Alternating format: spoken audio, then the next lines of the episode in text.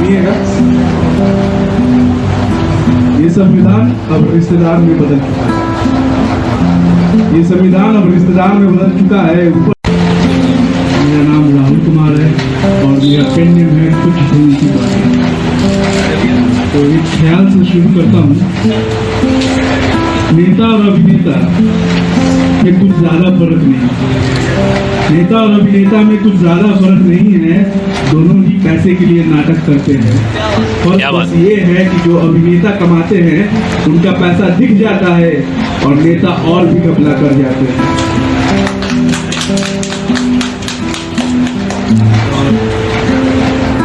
एक रिजर्वेशन के ऊपर लिखा सुनिएगा, ये संविधान अब रिश्तेदार में बदल चुका है, ये संविधान अब रिश्तेदार में बदल चुका है। ऊपर से देखो तो हमारे भले के लिए बोलते हैं, पर अंदर भी अंदर हमारे ही लेने के लिए।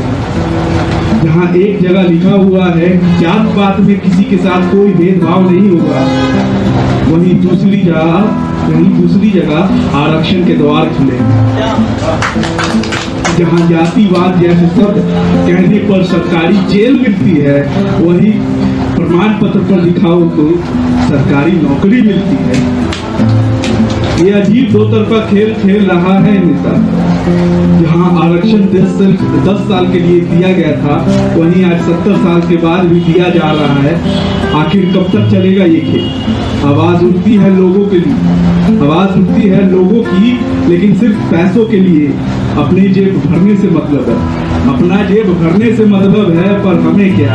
सब चुप है, हम भी चुप है, सब लाशों की तरह तमाशा देखते हैं और हम भी देखते हैं। अब जब संविधान रिश्तेदार बन ही चुका है तो जैसे रिश्तेदारों को इज्जत देते हैं वैसे सब इन्हें भी देंगे। अब वो उन्हें अब वो हमारी लेते रहेंगे और हम बेशर्मों की तरह हंसते हैं।